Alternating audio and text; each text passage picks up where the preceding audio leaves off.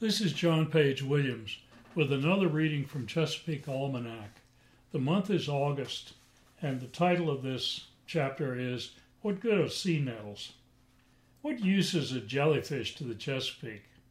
That's a question most of us ask every summer, and with good reason. The animals are the nemesis of swimmers, board sailors, water skiers, and anyone else who spends time in the bay's water.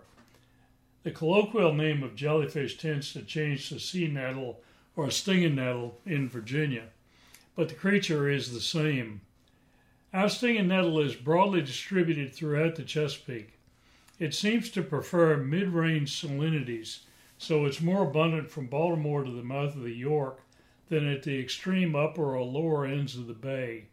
Wet springs and heavy storms like Tropical Storm Agnes in 1972 seem to depress the population.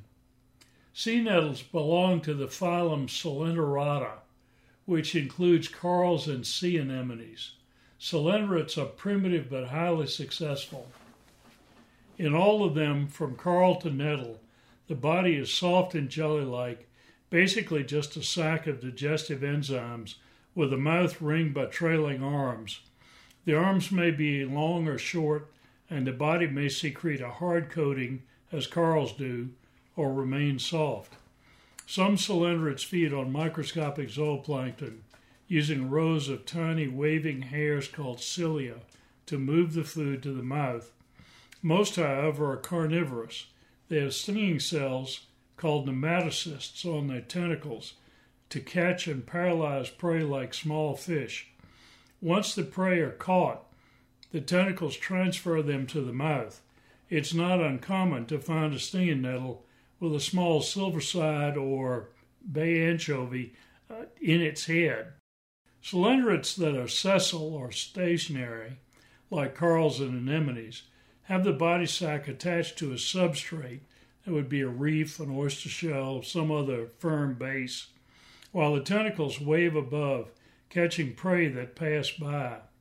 Sea nettles simply reverse the plan, drifting along with the sac above and the mouth and tentacles trailing below. For all coelenterates, this body stage is called the medusa, after the mythological creature with snakes for hair. They're simple animals. The mouth serves both to take in food and to eliminate waste. There is some sense of touch, some chemical sense of taste and smell, and some light sensitivity. Jellyfish movements are simple and coordinated by a nerve net without centralized control by a brain. Swimming, though graceful, is very slow. Jellyfish are, in fact, planktonic. That is, they drift with wind, tide, and other currents. Most kinds of plankton are tiny, but a few are large, and jellyfish are good examples of this latter group. In fact, because they are planktonic and delicate, they tend not to occur in areas with heavy wave action, especially around beaches. Those that do are often smashed to pieces. It's worth remembering that nettles are planktonic when choosing a place to swim from a boat. Unless they're extremely thick, it may be possible to find an area in a creek or river from which the wind and tide have carried them away. The sting of a nettle occurs when a nematocyst senses something touching it and fires out a barb. The barb is, in effect, a poison dart with a fine filament attached to help the nettle grasp its prey. The dart is too small to penetrate thick skin like the palms of human hands, which is why we can pick nettles up carefully by the sac, by the head. And the filaments are too small for humans even to be aware of, but the poison, which is a protein, is something else.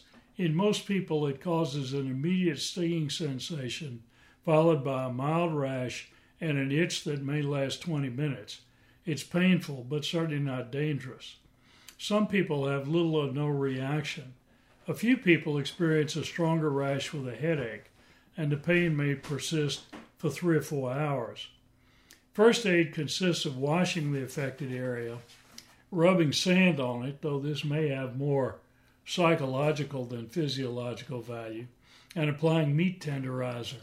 The latter contains papain, a generalized enzyme that breaks down most proteins, so it is at least partially effective. For more serious reactions, aspirin may help if symptoms persist for more than 4 hours or go beyond a headache. See a doctor promptly. The jellyfish system of reproduction is unusual. A number of coelenterates and some other plants and animals go through a process called alternation of generations. Nettle medusas reproduce sexually in late summer and early fall. Males release sperm, which are taken in by females while feeding. Shortly after, they release larvae, which swim to the bottom and attach there to live as sessile creatures called polyps. Each lives through the winter, forming the upper part of its body into a stack of discs. In the spring, the discs pop off one by one in what's called asexual reproduction. Each develops into a new medusa to haunt swimmers, skiers, and board sailors the next summer, and then to continue the cycle. Thus, there are none of the familiar nettles of our local species around in the winter. There are, however, some other jellyfish in cold weather. The most common is the winter jellyfish. It's orange in color and it does sting, but because there are few people in the water then, especially with exposed skin, it is not so much of a problem as its summer cousin. Another species that shows up throughout the year, especially in the lower bay, is the moon jellyfish or four-leaf clover. It is large, up to 2 feet in diameter, with short 2 to 4 inch tentacles. The four-leaf clover nickname refers to the 4 round circles in its body that house its sex organs. The moon jellyfish is a plankton feeder, and its short tentacles are only a minimal hazard. It's more of a thing of beauty than a nuisance. Sea nettles may irritate hundreds of people, but they're not a serious enough problem to attract research money. Some work was done on them in the 1960s, but it was aimed primarily at studying the biology of the animal, and it ended without addressing the idea of controlling them. For now, all we can do is keep on buying meat tenderizer, water skiing in long pants, and appreciating wet spring weather.